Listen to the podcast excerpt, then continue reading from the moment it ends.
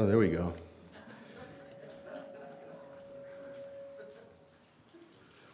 So, um, yeah, you're going to have to lower me. Nate and I speak a little bit differently. And then I was saying, as you, as you, you become, you get the Moses uh, complex because people start parting when you walk by.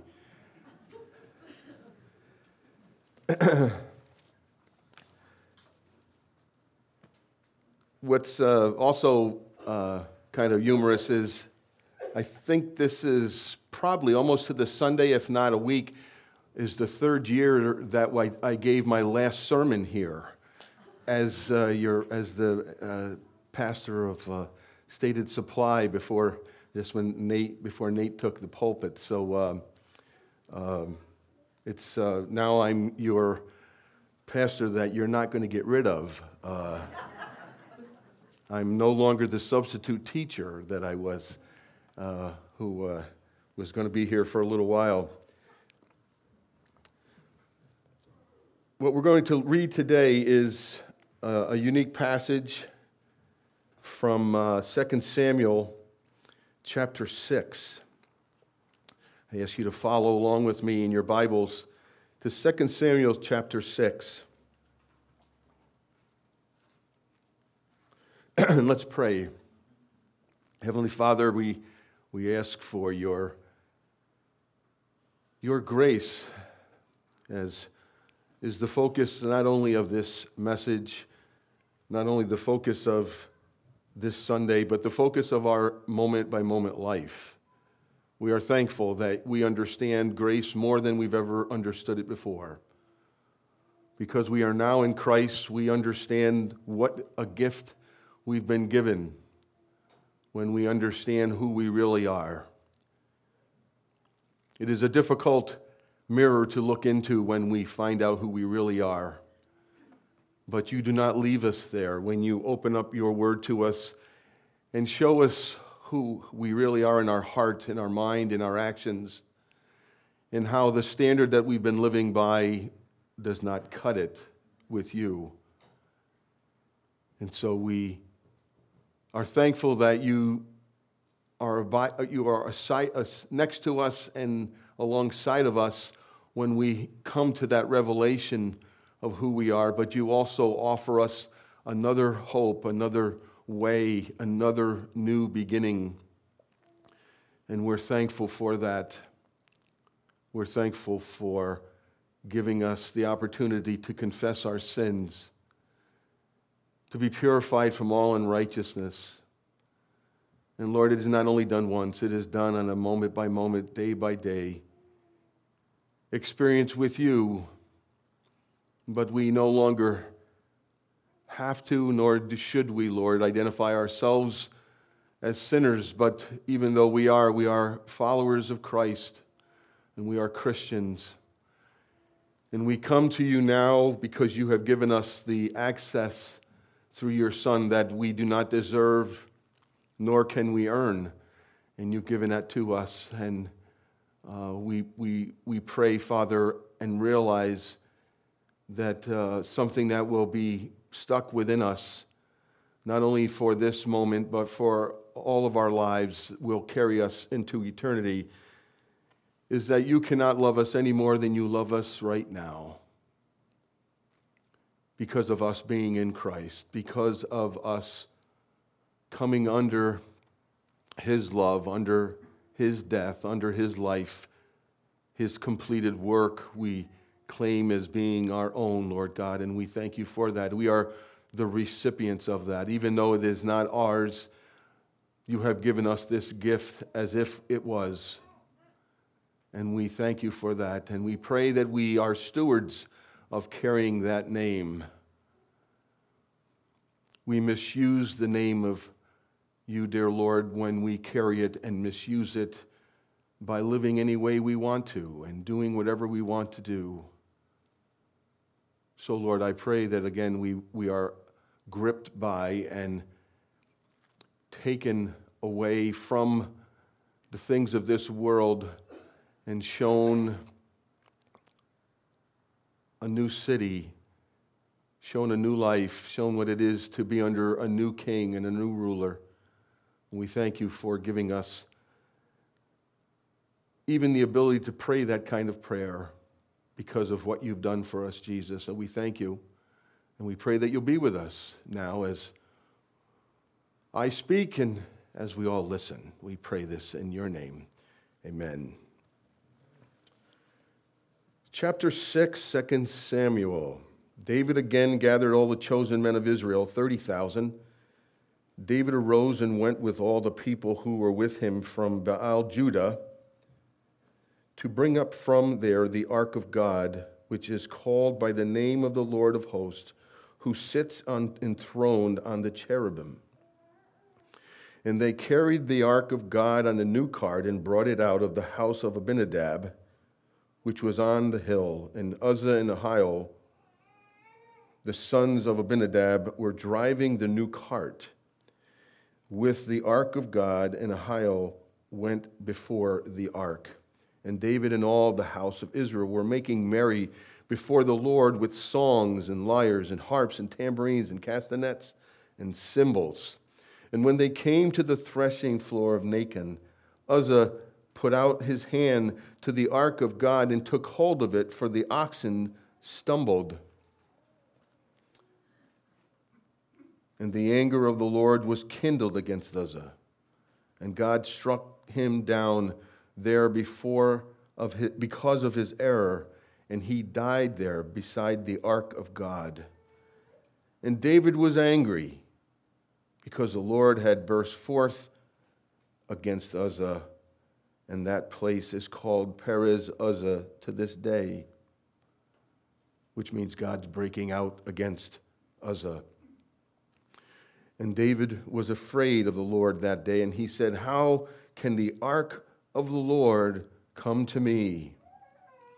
So David was not willing to take the ark of the Lord into the city of David, but David took it aside to the house of Obed Edom the Gittite. And the ark of the Lord remained in the house of Obed Edom the Gittite three months. And the Lord blessed Obed Edom and all his household. And it was told to King David, The Lord has blessed the household of Obed Edom and all that belongs to him because of the ark of God. So David went and brought up the ark of God from the house of Obed Edom to the city of David with rejoicing. And when those who bore the ark of the Lord had gone six steps, he sacrificed an ox and fattened animal. And David danced before the Lord with all of his might, and David was wearing a linen ephod. So David and all the house of Israel brought up the ark of the Lord with shouting and with the sound of the horn. May the Lord bless the reading of his word this morning. Why did I pick this passage?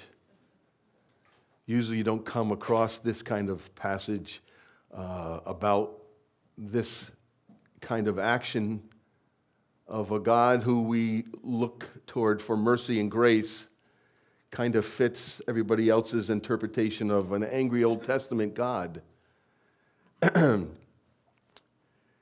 And the reasons that I picked this were a couple, and one is that uh, at First Pres, I was teaching uh, First Kings, and then the book of Hebrews, uh, and then while I was reading that, and, and, in fact I just want to read a passage from it, just to, that kind of got me and started me thinking about this passage it was uh, in, in uh, you don't have to go there, I'll just read it to you. It's 1 Kings chapter 8, is when Solomon had finished, uh, after a long protracted period of time, had finished the temple. And it was the time for the Ark of the Covenant to come in. And it's when, the, uh, when he talked about the Ark coming in, he says, And when the priest came out of the holy place, a cloud filled the house of the Lord, which is reminiscent of what took place in the book of Exodus when the Ark of the Covenant went in for the first time in the tabernacle, so that the priests could not stand to minister because of the cloud, for the glory of the Lord filled the house of the Lord. It was, it was such an occasion, it was such an immense uh, experience for them that they could do nothing because God just took over the whole time, took over the whole moment. He was the center of attention. So then I started thinking about that, and then I started thinking about as we were looking at the book of Hebrews. And uh, our, my friends here today are from First Pres. Uh, they've, been, they've been through my, all of my classes at First Pres and have heard this message already uh, when I, I, I, spoke it at uh, First Pres. Um, and then also, the other reason is because we've, this past year and or late last year, we lost two significant people into the world of, of uh, Christianity, and that's uh, Billy Graham and R.C. Sproul. And of course, Billy Graham was, the, uh, was really the person that the Lord used for Susie and I to really make that commitment at one of his crusades. But R.C. Sproul was the first one that I really started listening to and really heard Reformed theology. And when he, in his study on the holiness of God, he, he talks about this passage, and it always struck me of when he talked about Uzzah and how God struck him dead. And, and um, I don't know if you've ever figured it out. I don't know if you've ever come to grips with it. I don't know if you've ever, you know, understood what this, why it happened and what it all meant, or maybe you still have some unanswered questions of what's going on with God. Uh, R.C. Sproul used to, used to say, Is God being, he used, you know, he used these words that sometimes would cause you to think, is God being capricious? Is God being uh, uh, cavalier? Is God just doing what he wants to do and has no reason for it? Just, you know, as we see the TV commercials, uh, with uh, God flowing with the white hair and the white gown playing tennis across somebody, and he beats, and the guy beats him in tennis, and the guy, and the God in the commercial strikes this guy. I mean, is it that kind of God that people think about when they think of God of the Bible? So God is not a God of being capricious. He is certainly, he is certainly not cavalier. What we're going to see here is that it is really us who are capricious we are the ones who are cavalier when it comes to our understanding of who God is. Now, I'm not saying it happens all the time, but it happens to us in our life when we just act the way we want to. We act in a way that really doesn't make any sense. We just respond because we desire to respond. And I know I'm like that, and I know you're like that. So there's not too many messages that you hear about the Ark of the Covenant unless you're studying the Old Testament. And um, I thought it would be interesting to kind of go over that as well this morning. And, that, and that's really what we're looking at in, in, in, um, in 2 Samuel. And how did we get to this place? How is this, what's the context of this passage? Why is David gathering with all of of uh, the chosen men of Israel and why do they need to bring the Ark of the Covenant back in? And you, you can go back and read 1 Samuel chapter 3, 4, 5, 6. Chapter 7 is where we get our Ebenezer from. We just, uh, we just the stone of my help. Uh, that's where we, we get that from. Um, but you remember that that uh, Eli had two difficult sons, Hophni and Phinehas. And uh, do you remember when uh, the Israelites were fighting the Philistines? And uh, do you remember that they lost the first battle and they f- realized that, you know what, we need to take out our lucky charm. We need to take out, we need to, we need to, we need to take out all the guns. We need to take every, we need to take out the Ark of the Covenant. Now, if you, if you go on and read in chapter 4 of 1 Samuel, you realize that, that Eli didn't seem like he was on board with this because he was pacing when he was waiting for the news of coming back of what was going on with the war because he knew that his son kind of overstepped their boundary of, of kind of using something sacred for something secular. And that, that they were just really not doing what the Lord had intended the Ark of the Covenant to be.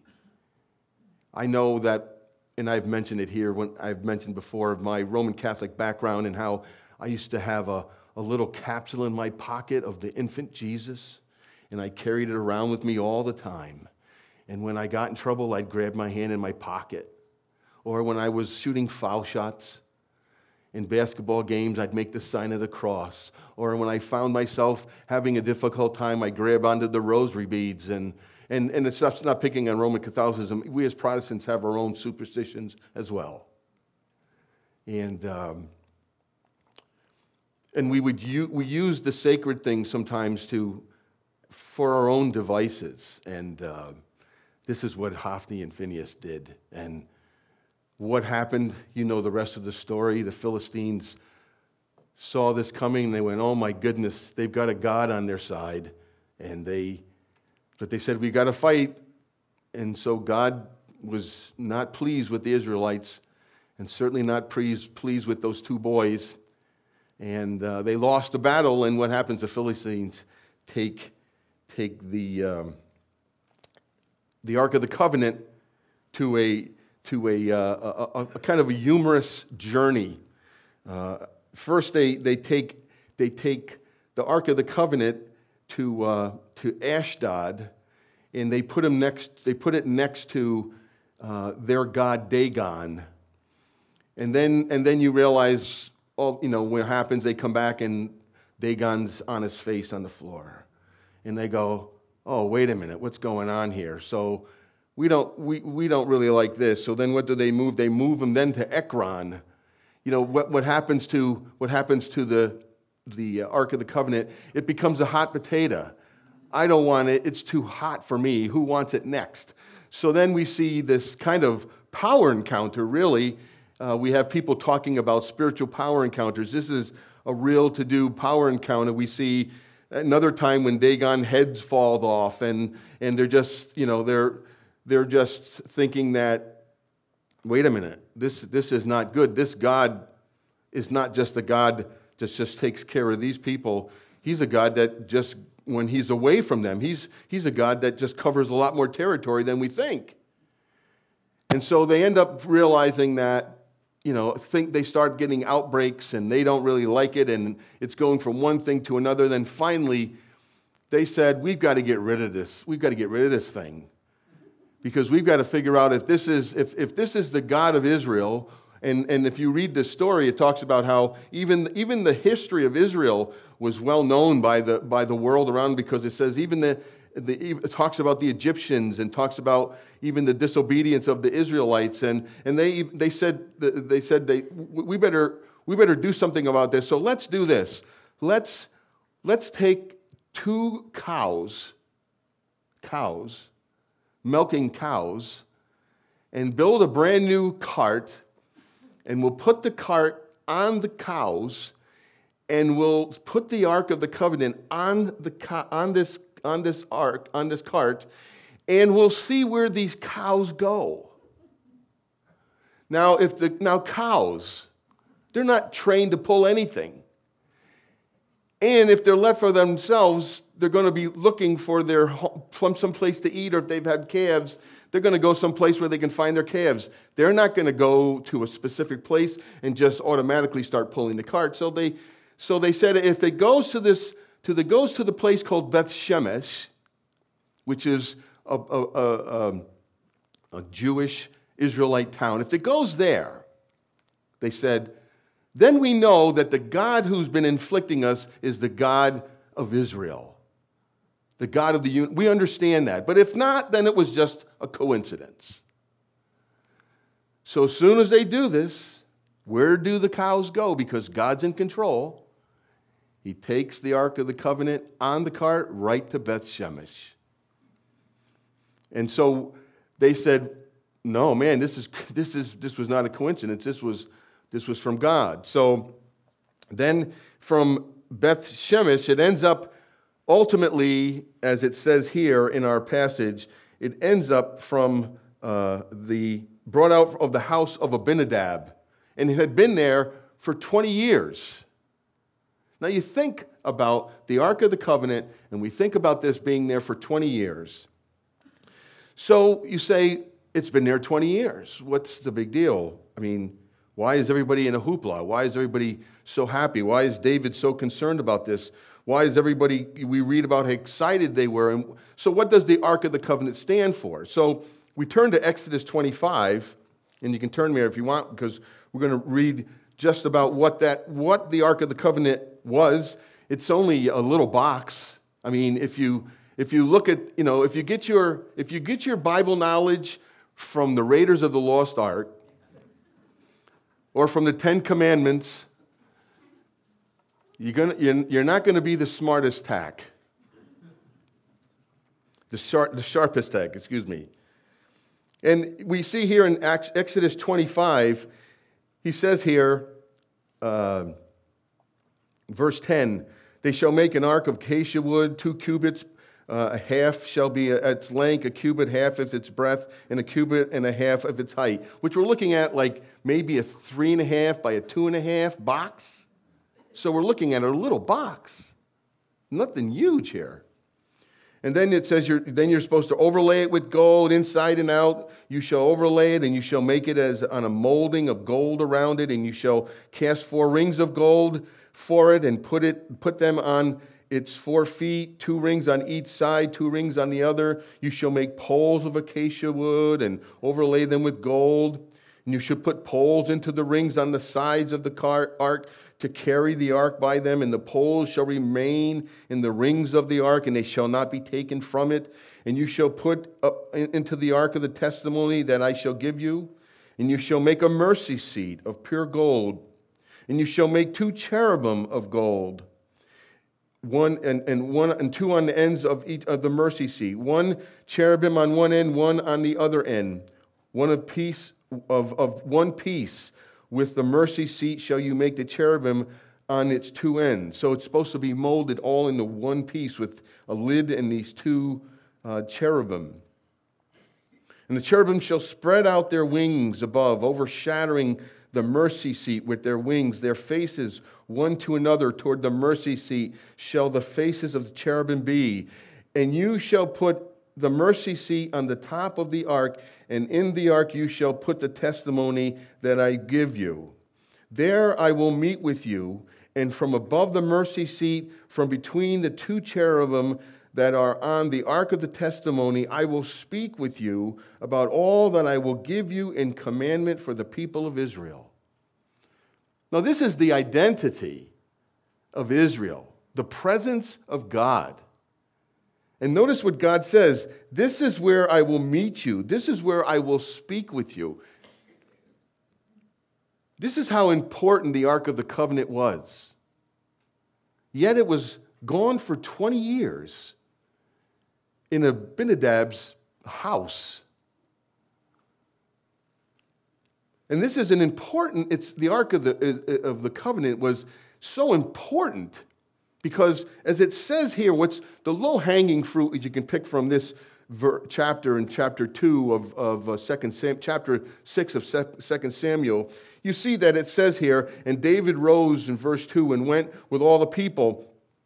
And they said, To bring up there from the ark of God, which is called by the name of the Lord of hosts, who sits enthroned now, enthroned means something. When you, I don't sit enthroned in anything. Now, maybe they may say I sit in my La-Z-Boy and that's my throne. And, you know, I'm enthroned. But enthroned means that someone is a king, is sovereign, is a ruler. So we see that God is, is being symbolized as this is his, this is his throne. This is a place where God dwells. He is the sovereign ruler of all of everything, of all, of all creation. And this is where he sits. And this is where he speaks. This is an important artifact. This is an important piece of the history and the identity of who Israel is. Turn with me to Psalm 99.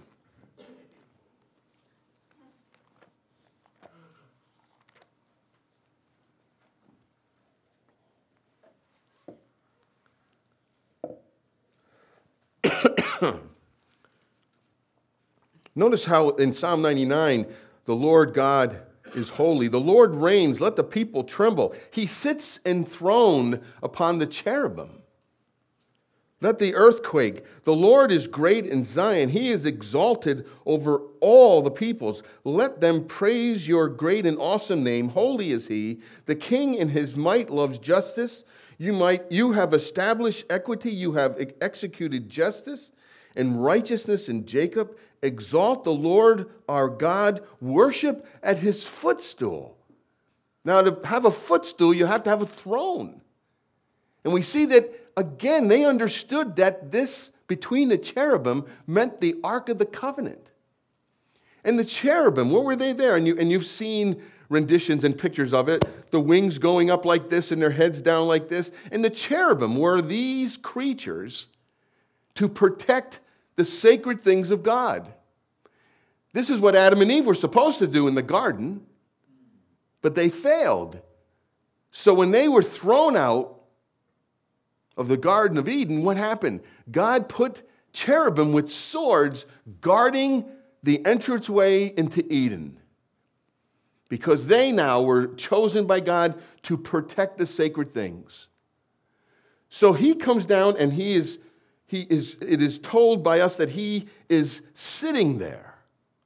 Now, people who really understood this, knowing that this was not a sacred object in itself, meaning that that was God. They did not worship the Ark of the Covenant, but to them it was a symbol of something.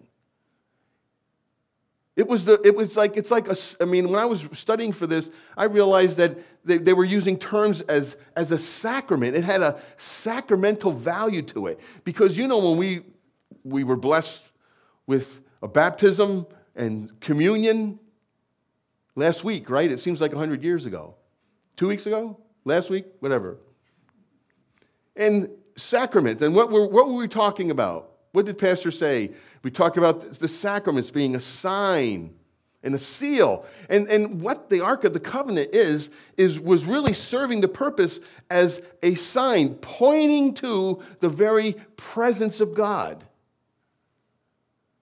And then also a seal of God's promising. It was, it, was, it was sealed by God that this is who He is. This is His promise that He was going to speak to them. Now you realize this is an incomprehensible God. This is an inaccessible God. This is a transcendent God. And God, in His mercy, is giving Israel the ability to have access, to feel the immanence of God or the closeness of God and the ability to understand the incomprehensible God. God is making himself known to them by the Ark of the Covenant. So we see that he's enthroned, so we learn that he's a king. But we also learn some other things, which was helpful by many other uh, commentaries and scholars, is that what are the, some of the other attributes, point, uh, kind of I think, uh, important attributes is that we, as we've read the, the mercy seat or the lid of the covenant, and it was called the atonement cover. And in fact, the word in Hebrew could be coming from the word kippur, which means atonement, day of atonement, Yom Kippur. And it's a mercy seat. And what took place on the day of atonement? The very center of the book of Leviticus is chapter 16, and in it is the, the, the the uh, sacrifice and the whole day of atonement. And it was was the sacrifice was taking place. We see that the when the the uh, the goat was was uh, the the sins of of Israel were put upon the goat and cast away from the people, and then there was a goat killed, and his blood sprinkled upon the mercy seat. And what does that, what, what was so good about Yom Kippur? What is so good about the mercy seat? It was there when the, the, the sacrificial uh, victim, someone who had to give their life for transgression, it wasn't, it really didn't do it, but it symbolized, it pointed to the fact that someone had to die for sin and breaking the law and so, what God does is give them the symbol and the visual, uh, the optics of being able to see that, that, that someone's life had to be given for the sin of his people. And so the, on the mercy seat, the blood was sprinkled upon it. So we see this, this mercy of God, or if you want to if you want to do the tricky kind of things that some pastors like doing of all ours, we can start with ruling, and we can start, then we can go to reconciliation. But we see how important this is. Here's, this is important. These people are understanding the very character and nature of God. He is a king. Now he's merciful. But he's a just God, he's a holy God. And then the, the, the, the last one here is that there's the contents of what's in the Ark of the Covenant. And if you go through the Old Testament, if you go to chapter 9 of the book of Hebrews, it says what was inside the bud, the bud of Aaron, the, uh, the, uh, the budded staff of Aaron, the, the manna, and then also the Ten Commandments, the, the tablets. And what does the tablets give us? The tablets are, again, God revealing himself, another R, God revealing himself to us. God wants himself to be known. He wants, he makes himself known to us. He doesn't have to, he desires to do that. So God is a God who is ruling. God is a God who's reconciling. This is a God who wants to reveal himself. He reveals himself in his very character by saying, This is who I am. I am holy. I am approachable on my own terms. But I want you to be able to approach me. So this ark is the means that I am giving you to be able to come to know who I am. And as a result of knowing who I am, you know who you are. And how are you to respond to that?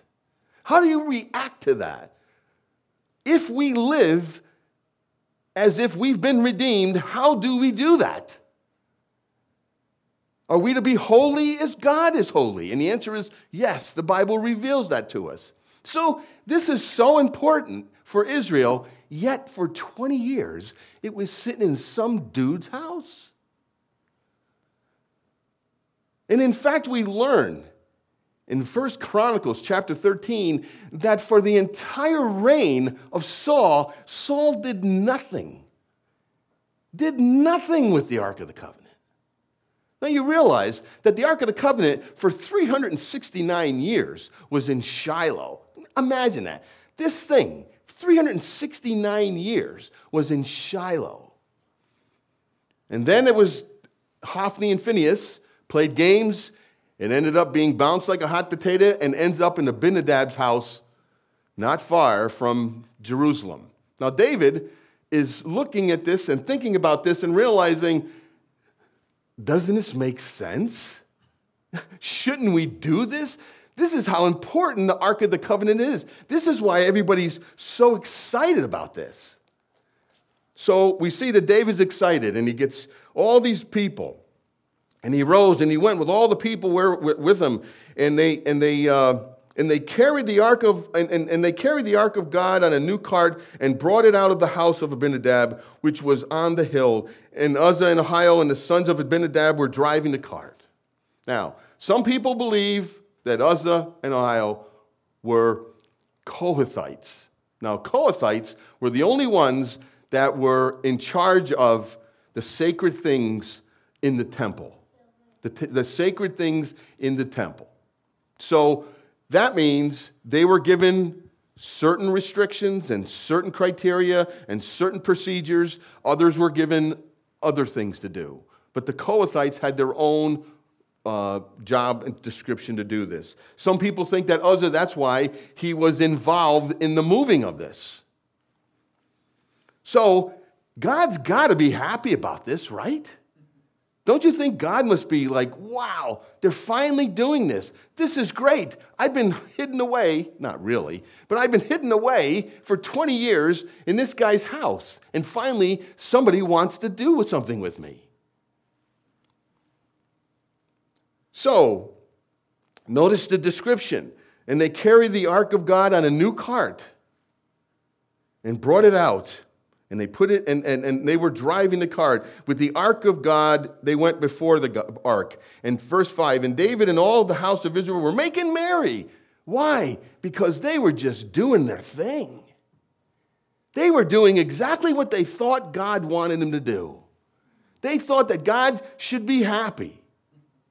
They thought that God has to be pleased. He has to be pleased with us. So we're happy because we know God's happy.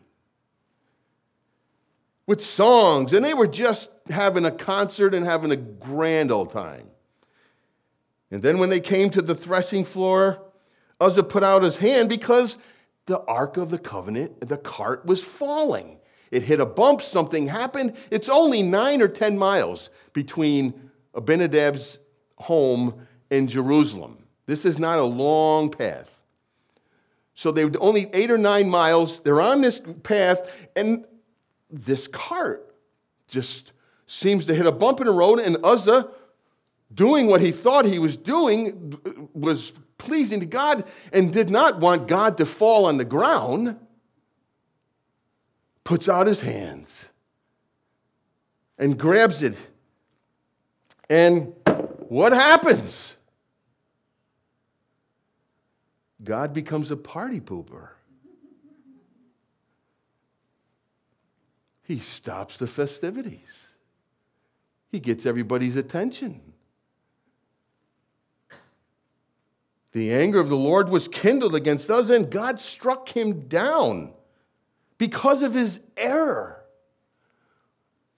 Now, R.C. Sproul says something funny that really, I remember. He said, What was Uzzah waiting for from heaven? Thank you, Uzzah. He was waiting for a thank you. And as one commentator says, Uzzah got nuked. he was expecting blessing, he was expecting thanks, he was expecting praise, and Uzzah dies. And so, what is David's response to all this? Of course, everybody, you realize that this just pulled the plug on the party. There was just no happiness left after this. And what is David's response? David is angry. He's angry. He's angry with God. He's angry on that day, but he's also angry about something that others have kind of indicated, and I've always thought when I read this. He says, How can the ark of the Lord come to me? Me? Is, it, is this all about you, David? Is this some reflection upon you? Is, is this to make you big guy in town? Is this supposed to uh, confirm who you are as king? Is what, it, to you? What is this all about? You? Now, have you ever gotten angry at God? I have. I've shaken my fist at God, trying to be reverent all the time doing it. But I've been angry at God. Like, God, I've gotten in a car and screamed, like, what the heck is going on? Where are you? What is happening?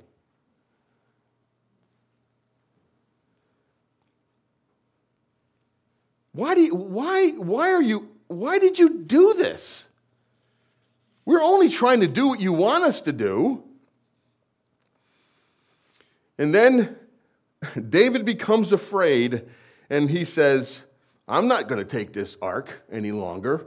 I'm just, they give it to the, we're, we're going to put it in the house of Obed-Edom, who some people think was a Jew as well, a Gittite. Some think he was a Levite. There for three months. Now, what can, what's your response? I know my response sometimes is, is that sometimes, you know, when God just disappoints you, you just kind of go like this. Right? And Sunday mornings at 10 o'clock, nah, I'll be someplace else. Do I want to talk to anybody? Nah. Do I want people to feel sorry? Nah. Do I want people to give me encouragement? Oh, I'm praying for you. God is with you. I'll, you know, nah, I don't want any of that stuff. Do you? No. You just want to, you just want to sit in that discomfort and that anger at God. And that's what David does. But David forgets who God is. That's what happens. We forget who God is. It's, it's, it's no surprise that for all the years under Saul, they never inquired anything about who God was. They never inquired anything about having anything going on about the Ark of the Covenant. 20 years it's sitting at Abinadab's place. This is what happens when we find ourselves drifting away from the ordinary means that God gives us the preaching of the Word of God, the fellowship of God, the sacraments. This is, this is what happens to us when we find ourselves drifting away from the very bride of Christ, the church. When we find ourselves putting our distance between God and ourselves, we don't hurt God, even though God is grieved by that. We're hurting ourselves. So David needed this space. So what does God do? God blesses Obed Edom. He hears, wait a minute, God isn't a tyrant. God isn't ugly. God's not mean. He's, he's not wrathful. Look at him. He's, he's, he's blessing them. But what was, what was David ignorant about? David says they put him in it, they, they put this in a new cart, right?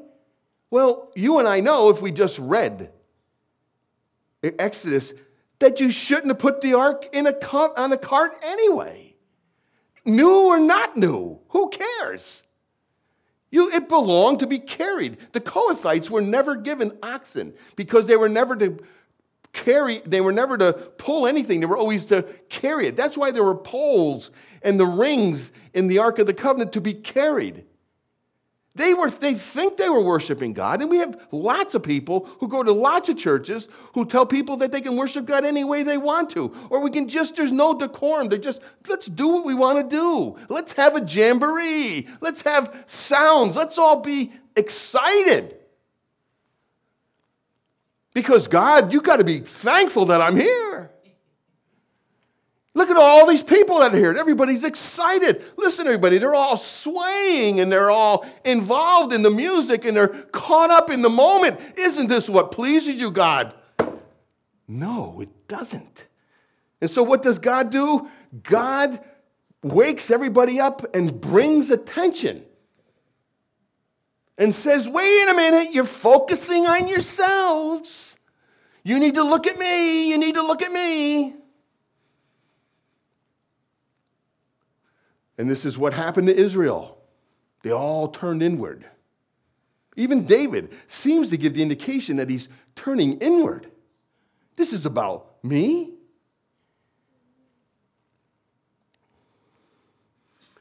Same thing happened to Noah. I mean, not Noah, Moses, right? In Numbers, I'm just going to strike the rock. No, you weren't supposed to strike the rock. You're supposed to speak to the rock. Oh, well, no, no, Moses, because you didn't, sorry, you don't go to the chosen land. This seemed kind of harsh. I always felt bad for Moses when that happened. What a bum deal. I always felt sorry for him. He's mm, taking care of herding these cats for how many years? Herding all these people around, listening to their excuses. And what happens? Because he makes one mistake, but his mistake, he was expected to understand this. Uzzah was expected to understand this. David, the king of Israel, was, under, was supposed to know what was going on. David was worshiping God as he thought he understood God. And God has a way of getting our attention. He does it to Ananias and Sapphira, does he not? In the book of Acts? Now, I'm not saying that Uzzah was damned to hell. I'm not saying he lost his salvation. I'm not saying anything. I'm just saying that God got his attention. The same thing with Ananias and Sapphira. I don't know. But he gets their attention. He wants to wake people up and he says, I'm holy. I'm completely different than anything else you've ever had in your life. You need to understand who I am. But boy, I want, I'm transcendent. I'm inaccessible. I'm incomprehensible, but I want you to know me. I want you to come near me. I want you to understand me.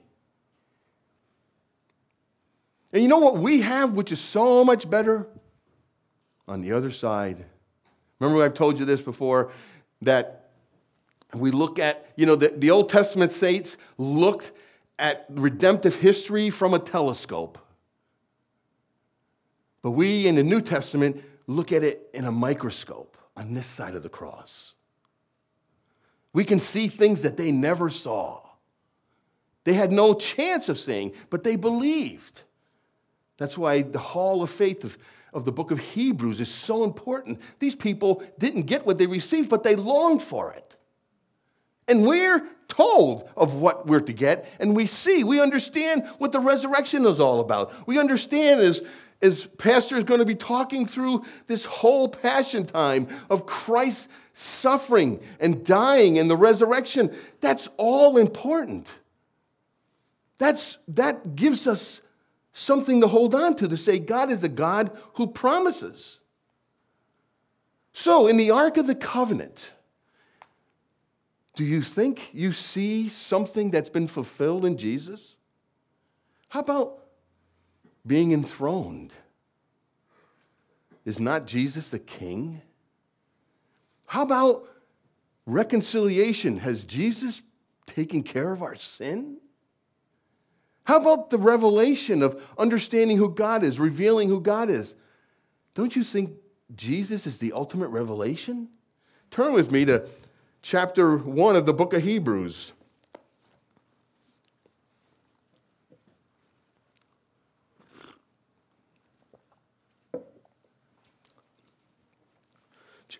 chapter 1 of the book of Hebrews.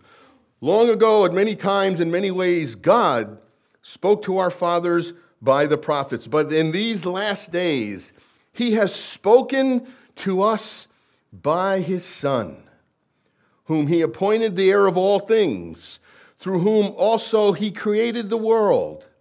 He is the radiance of the glory of God, the exact imprint of his nature. He upholds the universe by the word of his power. After making purification for sins, he sat down at the right hand of the majesty on high. Did you not hear the word of being enthroned? Did you not hear the word of reconciliation, the purification of sins? Did you not see the king, the prophet, and the priest?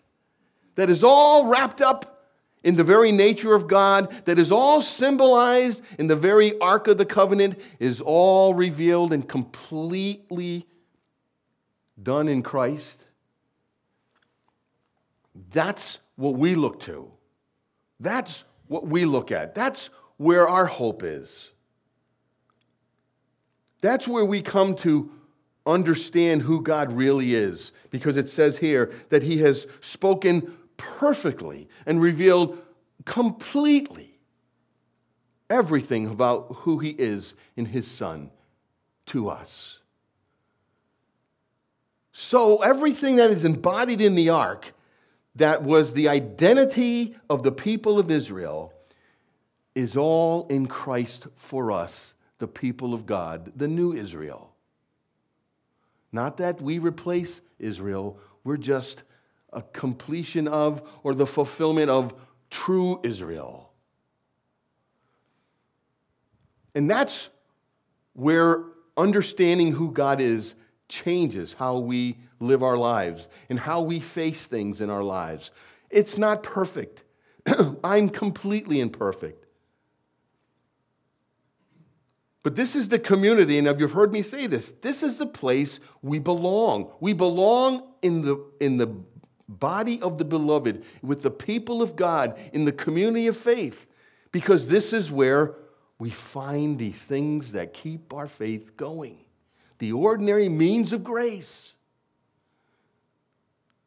That's why the Reformed tradition, the Presbyterians that we are, we, we, we find this so dear to our hearts that we don't want to sacrifice it. In fact, we want to protect everything that we can because they're so vital to our faith.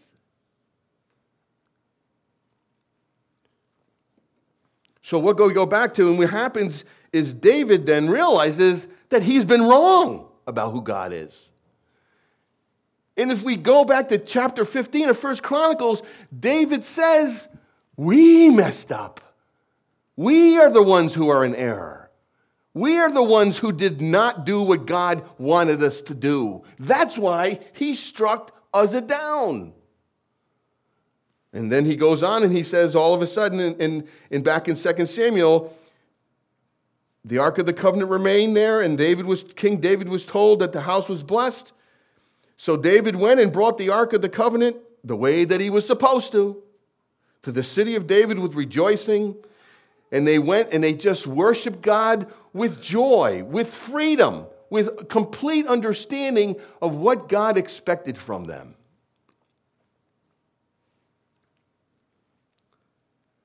So we aren't we don't see a picture of a God who's cavalier and capricious.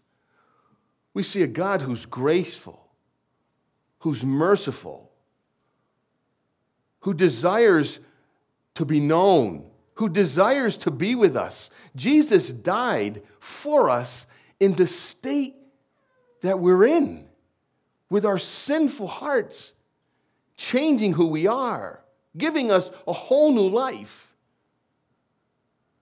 That's what makes us different than what David was going through, is that we have even greater cause to not be capricious or cavalier in our faith, but to work hard at it, to understand who God is. Because, folks, Pastor Nate and I will tell you the same things. Do you realize that the more we study and the more we teach, our paradigms that we are so, so confident in start cracking from time to time because we think we know there is everything about God and we know we, we understand that that's not the case. But we think we've got God down and we comprehended Him, and all of a sudden we learn something new and it just makes God bigger. As J.B. Phillips' translation says, Your God is too small. Don't be, don't be confined don't be squeezed into the box of this world, he says in the book of Romans, but, but don't, don't look at God and be so small. Realize that God is incomprehensible, but he desires to be known by you, and that's why he sent Jesus. And in closing, turn with me just how different David's mindset is now in chapter 24 of the book of Psalms. Many believe that this now is probably a result from this experience with David, with, uh, with uh, Uzzah. Psalm 24 The earth is the Lord's and the fullness thereof, and the world and those who dwell therein. For he has founded it upon the seas and established it upon the rivers. Who shall ascend the hill of the Lord? And who shall stand in his holy place? He who has clean hands and pure heart, he who does not lift up his soul to what is false and does not swear deceitfully, he will receive the blessing from the Lord and righteousness from the God of his salvation. Such is the generation of those who seek him, who seek the face of God of Jacob. For the people who hunger and people who have an appetite for God, these are the people that God are going to bless. Lift up your heads, O gates, talking about bringing in this Ark of the Covenant into this newly taken city. Now, David had taken over the city of Jerusalem from the Jebusites. And this is not only a, this is a national experience, but also a, a, a, a spiritual experience because don't forget, this was a theocratic, it was a, it was a, a uh, religious nation a religious state which is no longer exists because of the completion of Christ, because of the coming of Christ. Now this ark goes into this and it says, Lift up your heads, O gates, and be lifted up, O ancient doors, that the King of glory may come in. Who is this King of glory? The Lord, strong and mighty, the Lord, mighty in battle. Lift up your heads, O gates, lift up them, lift them up, O ancient doors. Let the King so that the King of glory may come in. Who is this King of glory? The Lord of hosts. He is the King of glory. And if we understood, if we understood this, we would realize as we looked at the as we looked at the movie of the Raiders of the Lost Ark, we realized that none of this would ever take place. Because if the Ark of the uh, Covenant ever existed, it, there would be no need for it. Because Jesus is the embodiment of it all. There is nothing sacred about that box anymore because it was a sign and a symbol pointing to the one whom we have a relationship with. So that would be a good evangelistic tool to talk about, would it not? To use the Raiders of the Lost Ark and the ending of that and talk about that sometime and say, oh, I've got a perspective that you may have not thought of.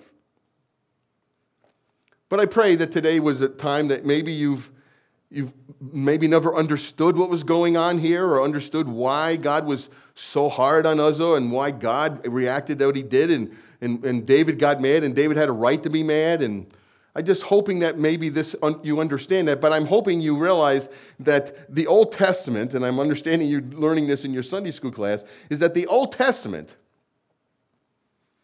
is pointing us to all about Jesus.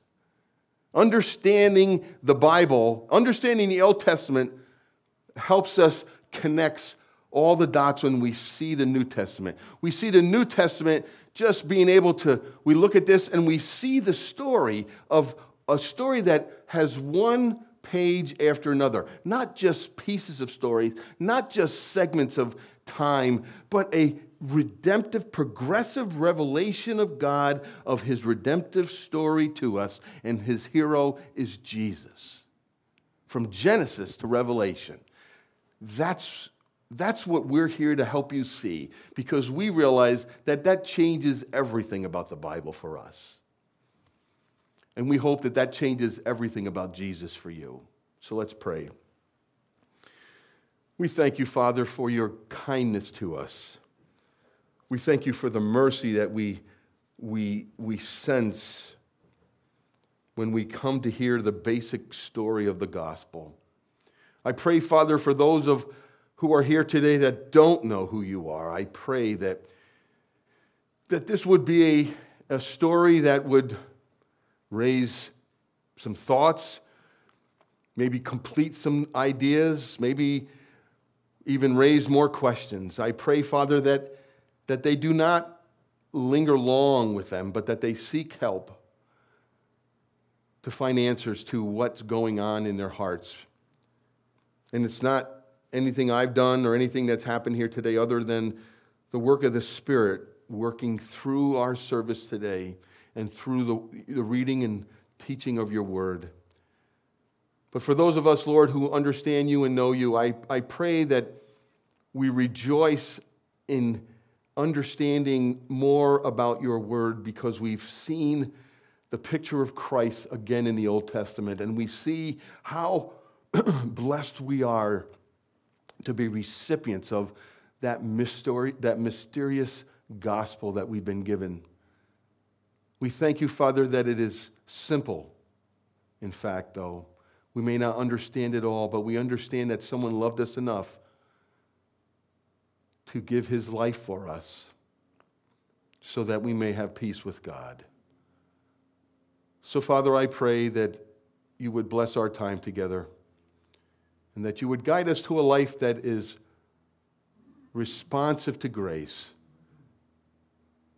that we respond in a way that is one of obedience and one of joy and rejoicing of knowing that we are right with you. We ask this in Jesus' name. Amen.